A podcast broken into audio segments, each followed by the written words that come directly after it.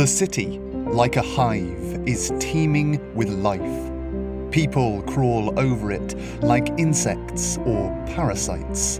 It's a place you can thrive or die in a ditch, where you can step on the poor to get slightly more rich. When the mountains are flat and the seas are dry, the towers will stand, stabbing the sky. As long as there is freedom and people in chains, humanity dies, Fridos remains.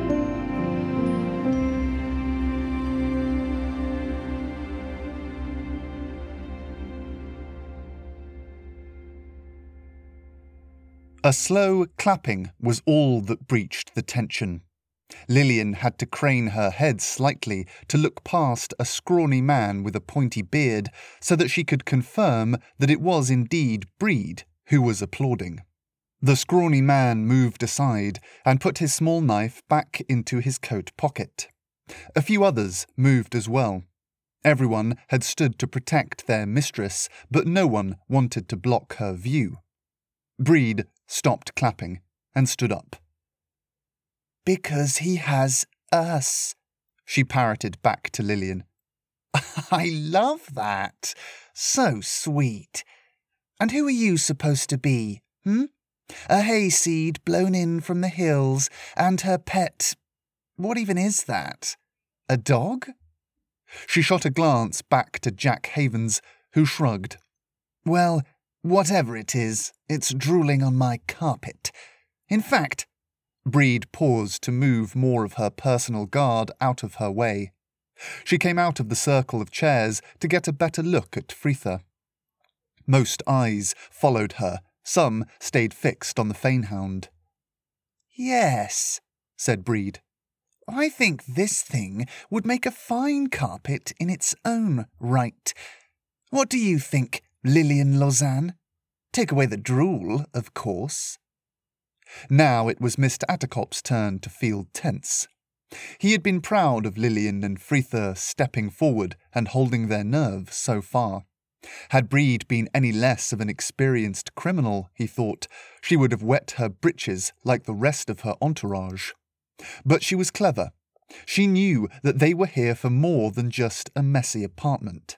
They were here to avenge a wrong, and Breed was about to pick at the very scar Lillian was attempting to heal. He resolved to say nothing. Lillian had to learn at some point. This could be a valuable teaching moment. How about that, Lillian Lausanne? Shall we see if it keeps its colours once the coat is off its bones? Maybe your friend Twitchett can help us. That's right.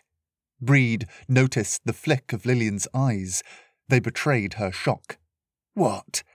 You don't think I walk past a little girl with an animal the size of a jungle cat in my city and not ask questions? Mr. Attercop began to wonder if this particular lesson might be taught better in a classroom. Lillian had flinched, but she had not yet cracked. She could go a little more, he thought. Let's get Twitchy in here and let him have a poke at Big Chops. Or I could just do it myself. Breed pulled out a small knife. She flicked it quickly round her fingers like it wasn't a separate thing, rather an extension of herself, like an extra, extremely dangerous finger. Mr. Attercop had picked up on Lillian's heavy breathing and elevated heart rate. Just a little longer, he thought willing her to see what Breed was doing. She was trying to get a reaction. She was trying to break her. Was the knife going to do it? Mr. Attercop reached for his vial of lunar essence, feeling its cold, familiar touch in the folds of his cloak sleeve. Or maybe, Breed was relentless, maybe I'll make you do it. You come from some dirty little farm, I'm sure. Did they teach you how to skin animals where you grew up? Or were Mummy and Daddy too busy not caring about you and sending you to cities with strange old men? Breed was close to Lillian now.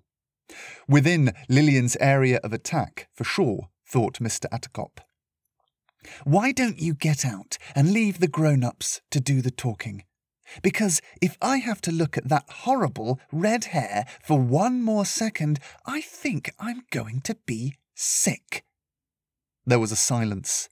Lillian stayed put, seemingly waiting for something. Did you hear me, Hayseed? Get out, or I'll gut your cat. Lillian kept her cool, turned slowly to Breed, smiled softly, and spoke. For someone with so little information, you really talk a lot. Mr. Attercop breathed a small sigh of relief. It wasn't quite the witty retort that would calm the room and get them a name at no price, but it wasn't too antagonizing and did enforce her position of strength. But Lillian's training could only take her so far at this stage. Mr. Attercop moved to speak. Here, he said, we found this at the scene. He'd bypassed the vial and reached instead for one of the silver hand brooches. It clunked heavily onto the floor between Lillian and Breed. Breed looked at him as if he had interrupted her having dinner. She glanced down, picked up the brooch, and studied it for a moment before curling her lip in disinterest. She looked back up at Mr. Attercop with a so what expression one eyebrow expertly raised. No games, Taziel. You know what it is, and you know that Markor makes them in his back room. All we want is the name of the person who carried it into my attic and left it there for me to find. Breed was suddenly struck by something funny. She giggled a strange and high pitched laugh and walked back to her armchair. Some others laughed too. Whether they were in on the joke or not, Mr. Attercop did not care. You really are in need of information, chuckled Breed. Either that or Markor's been running his mouth off again. This isn't a Markor brooch. Far too detailed. This is one of those horrible Noble Smith jobs. You can see the joins quite plainly, and there's no signet. Markor always leaves that annoying little star on his work. She made to throw it back to Mr. Attercop, but released it too soon, and it hurtled towards Lillian. Luckily, Lillian was ready and caught it before it struck her in the face. Whoops, said Breed, and the room laughed once more. Lillian looked as if she was ready to take a life, and Mr. Attercop judged that it was time to leave. Very well. I suppose we should be off. Maybe someone else knows more than you. They turned their backs and made for the door. Breed shouted after them. Come back when you've got something valuable, and you'll see how much I know.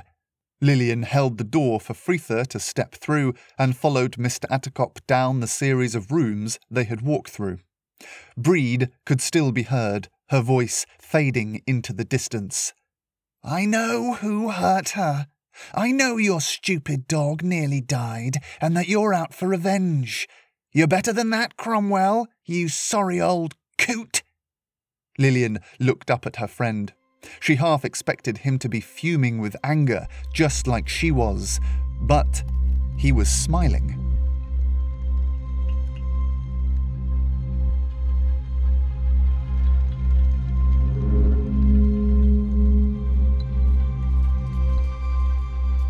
A while later, Lillian was sitting with Mr. Attercop, Fritha, and Catherine. The four of them had found a booth in a Zeedmont inn called The Vine. It was a quiet place that was enjoyed by the older citizens of Fridos. Fritha was in the corner being fussed over by a pair of older women, keeping a watchful eye on their unfinished plates. The inn had red painted walls, leather chairs, and only served wine.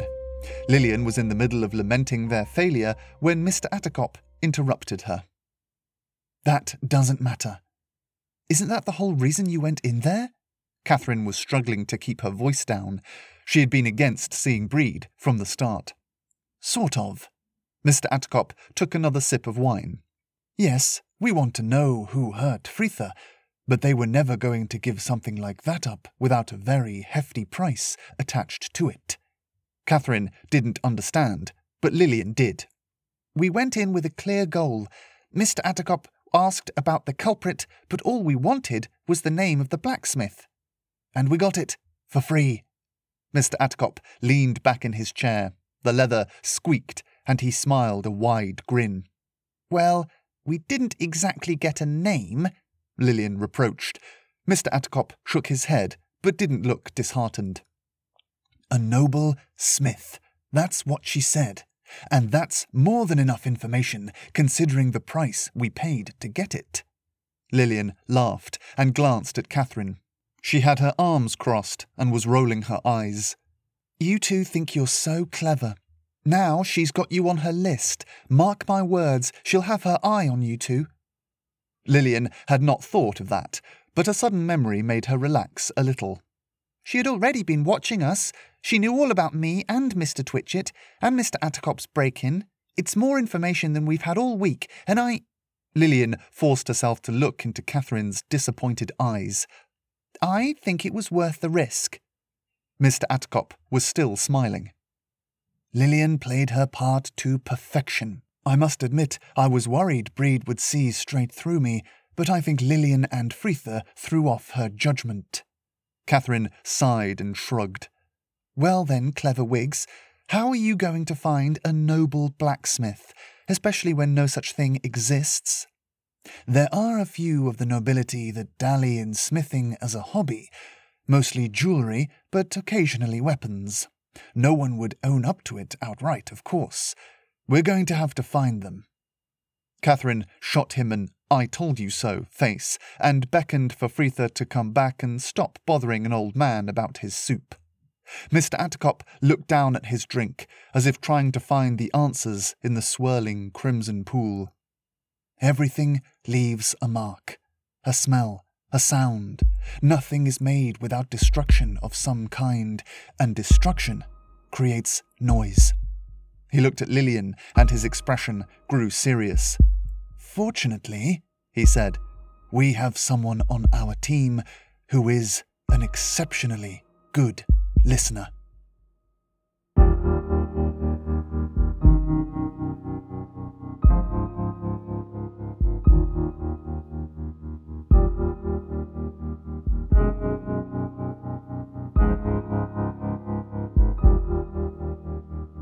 One surprising thing about the city is that people don't like it when you sit on the floor.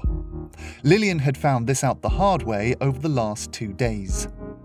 As soon as she went anywhere near the noble quarter at the top of the hill and sat down to try and focus, she would be interrupted. The first time was by a man who was coming out of his house. He seemed nice enough, but asked Lillian to move as apparently he had people coming round. The next interruption was less friendly. A couple of Werdian officers kicked her in the shin as she was extending her senses into a basement nearby. They told her that beggars were not allowed in this quarter of the city and made sure she was far away before moving on with their patrol. Lillian had hoped that if she found a spot near to the wall that separated the palace court, she could focus and listen in to what was happening beyond her normal reach. Currently, she was sitting on a rooftop overlooking the palace gate. There were the homes of the Empress's favourite families beyond the wall, as well as the palace itself. Lillian was looking at it now. It had sheer walls of white stone, peppered by the occasional grey vein. Every detail was gilded with gold, and jade gargoyles looked out menacingly from the roof. It had been a church once, Lillian had been told, but it had since been repurposed. The houses beyond the wall were no less impressive. Each one was painted in the Empress's family colours of pink, green, and white. Even the flowers on the wooden window sills did not stray from the colour scheme. Lillian had to be careful up here, so, as a precaution before scaling the building, she had practiced gloaming with one of Fritha's hairs. She had taken to keeping four or five of them in a small handkerchief in her pocket. Just one fresh hair was enough to keep her invisible for about twenty minutes. Hopefully, that would be enough time to divine something useful. Lillian shut her eyes and took a deep breath.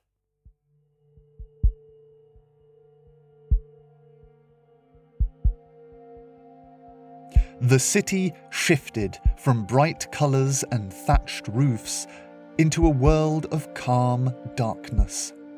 The occasional noise from the streets below created tiny lights that Lillian could gravitate towards in the gloom. One group of lights illuminated a conversation between two guards. Another one revealed a family of cats living under a set of wooden steps. Lillian explored the darkness for some time, hunting for anything that might stand out.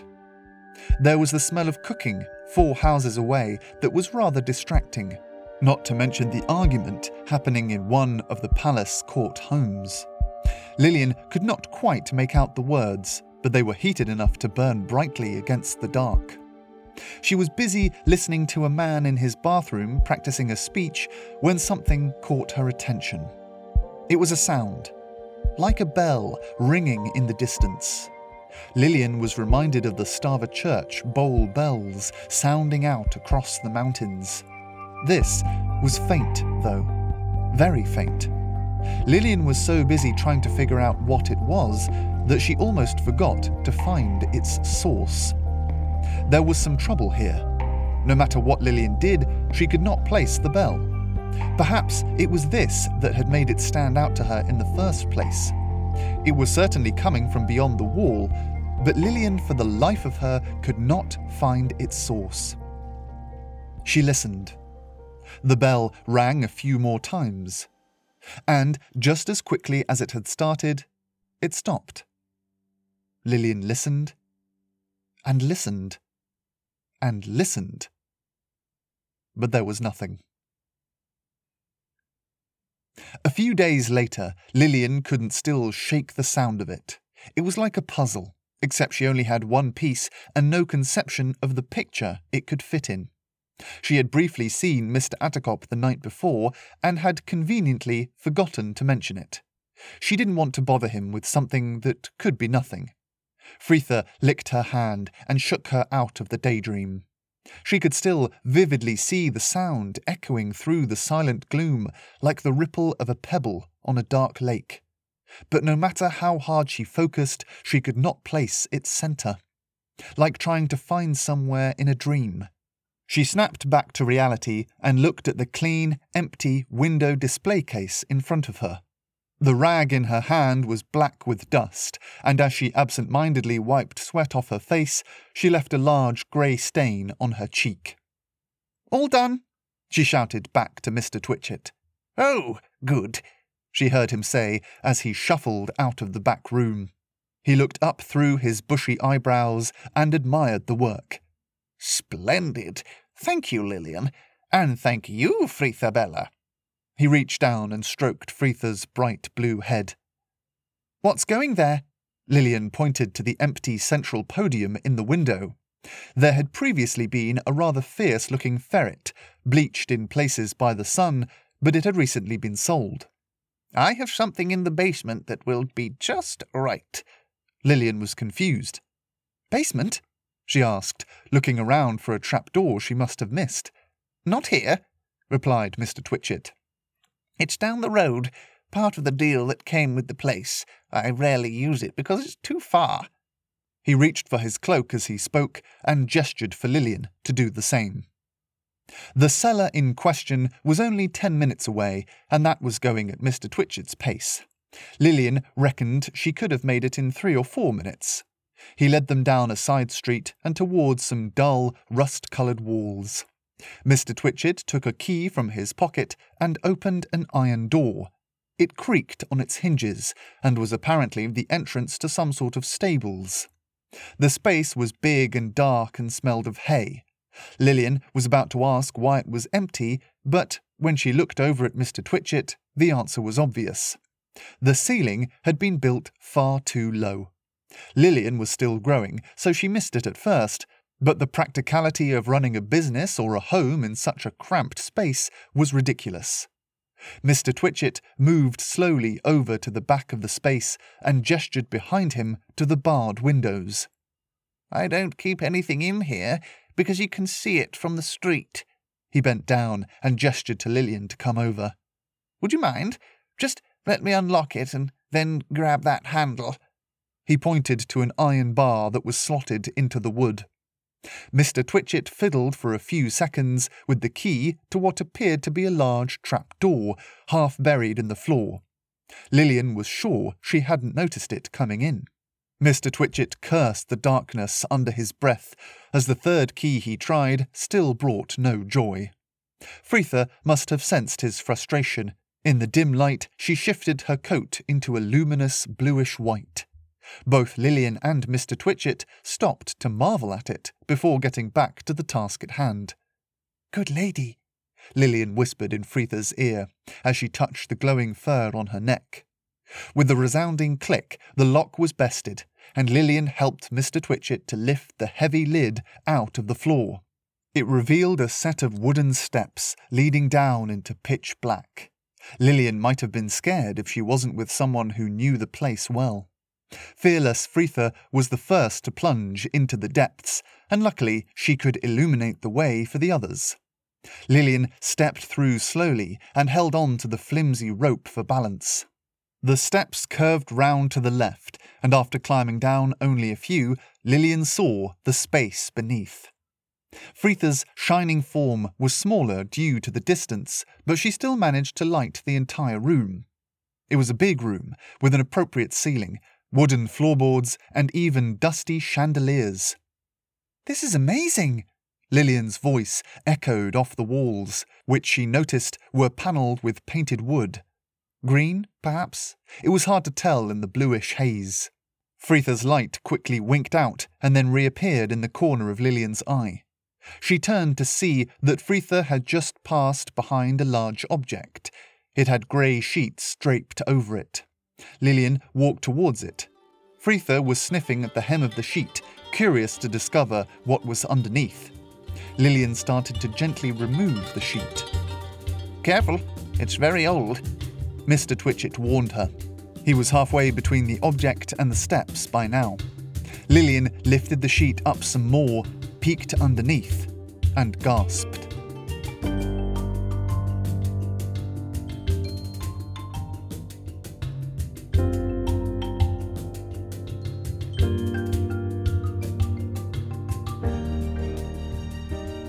Half an hour later, Mr. Twitchett was stepping back from his shop window to admire the new display. Lillian, who had been straightening it under his direction, stepped out of the shop and turned around. The sight of a ferocious lynx greeted her. It was perched on top of a series of plaster cast rocks, its ears flat and teeth bared for the pounce. Its realistic yellow glass eyes were fixated on another animal directly beneath it, mounted on the same display. This animal was a fox. From this angle, it looked frightened of the large and terrifying cat in front of it, but when Lillian was placing it, she saw that the fox actually looked just as, if not more fierce, than the cat. Mr. Twitchett was beaming with its placement. What do you think? It's a little. Lillian thought for a second. It's all right, Mr. Twitchett reassured her. You can say it. It's gruesome. Mr. Twitchett was laughing. I made it years and years ago, when I was young and desperate to impress. These days I prefer a little more coyness and subtlety in the looks. Lillian nodded. I was going to say, it is a bit more aggressive than the usual displays. Ah, but that's the thing. What with the Empress's animal being the lynx, I thought this might throw any attention off me for associating with that revolutionary fellow. Lillian smiled. If anything shouted pro Empress Sylvia, it was this. The lynx stood fierce and proud, and since foxes were notorious city vermin, well, it wasn't exactly subtle. Suddenly, Lillian had a thought. Mr. Twitchett? Hmm? I was wondering, do you ever rent out that basement? Mr. Twitchett was pretending to walk past his own shop window, getting a buyer's view, as he called it. Oh, goodness, no, he said. Horrible, dark little place. Who would want it? Lillian smiled. I can think of someone. The pace of events began to quicken. Mr. Attercop, unsure at first of the dingy basement, quickly came around to the idea of moving in once he heard what Mr. Twitchett would charge for rent. With Lillian's help, they managed to clean the place, which led to some interesting discoveries. The first was that natural light did reach the basement. It was just behind some very grimy grates, and the second was that there was a small door at the back of the space, which was locked. They tried every key on Mr. Twitchett's chain, but none of them fit. Mr. Attercop was about to try kicking the door in when he realized that there were probably more important matters to be getting on with. There was sweeping, mopping, wall washing, decorating, bringing in furniture, setting up tables, and just generally making the basement not seem like a forgotten old hole in the ground. Fritha tried helping whenever she could, but she generally just got in the way. The effort took several days, during which they unfortunately had to put their avenging to one side. Lillian did mention the ringing to Mr. Attercop during a break between moving bookshelves.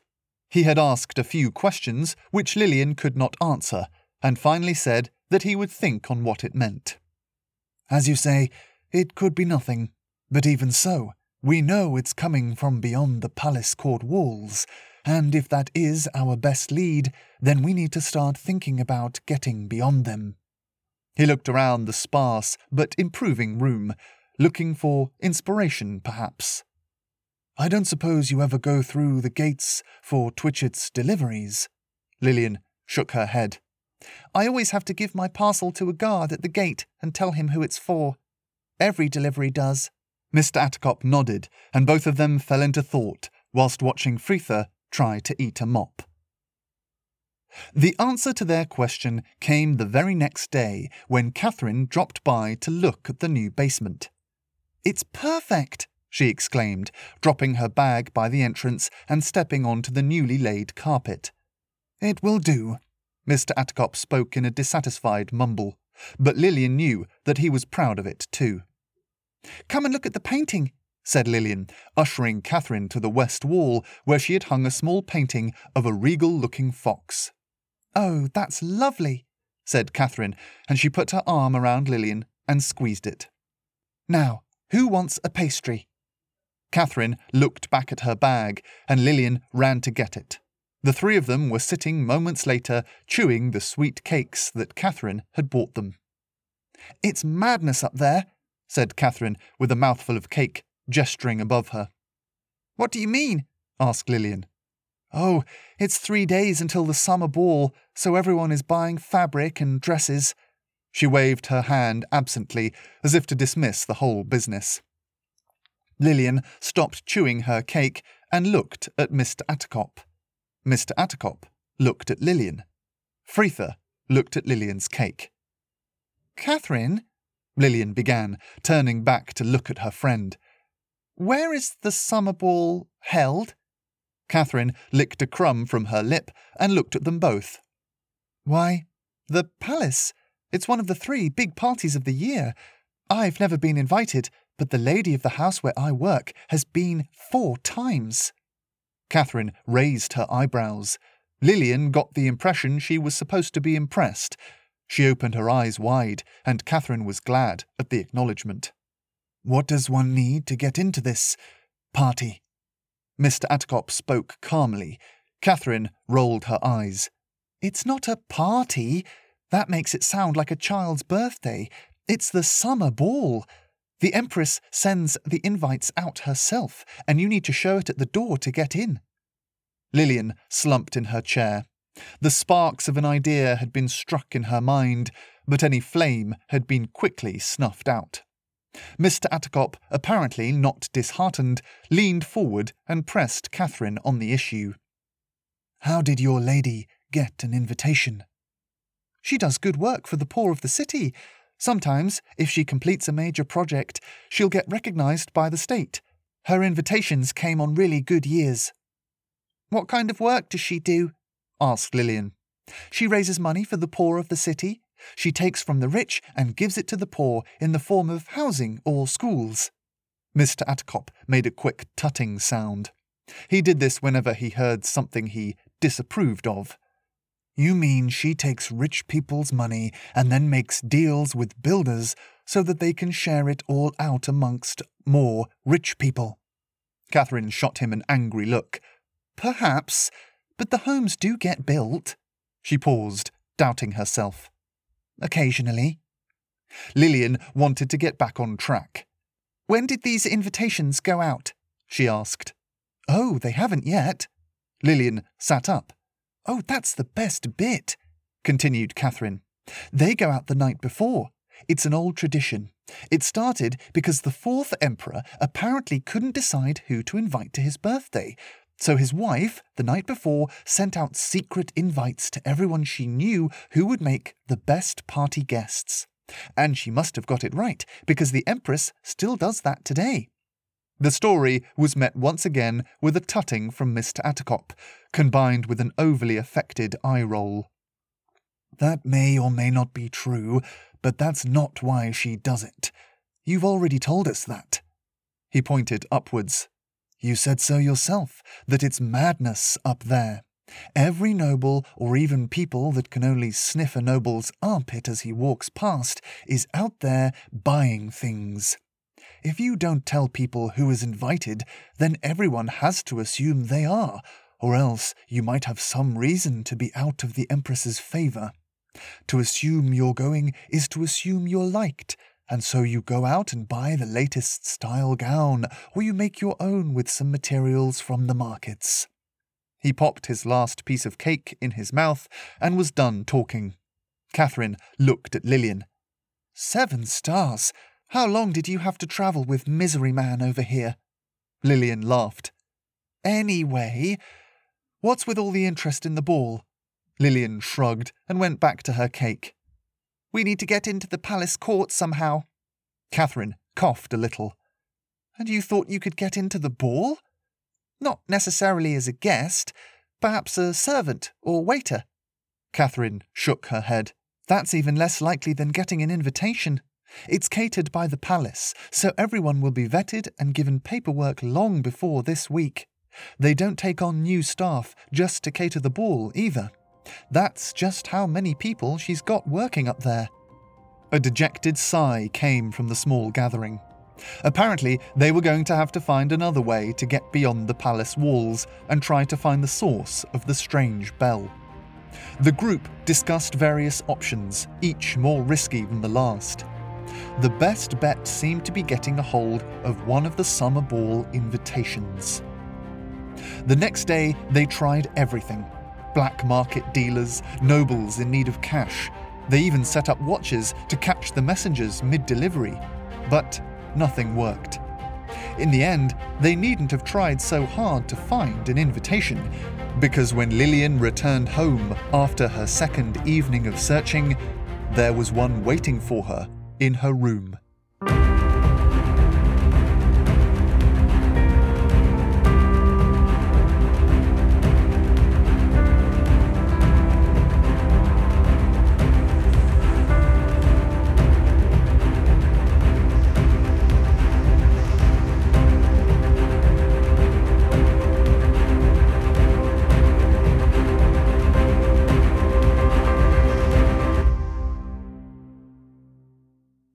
Hello! Thank you for listening to episode 32 of Ben Luna.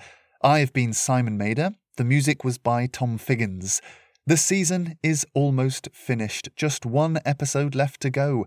Don't forget to tell your friends or anyone you think might enjoy it all about it, as word of mouth really is the best way to get the word out. Thank you for listening all this time, for spreading the word, for leaving reviews or tweeting about it or joining the Patreon. It all means so, so much. So, for the penultimate time, I will say Season 3 of Ben Luna is supported using public funding by the National Lottery through Arts Council England. Thanks again for listening. Bye.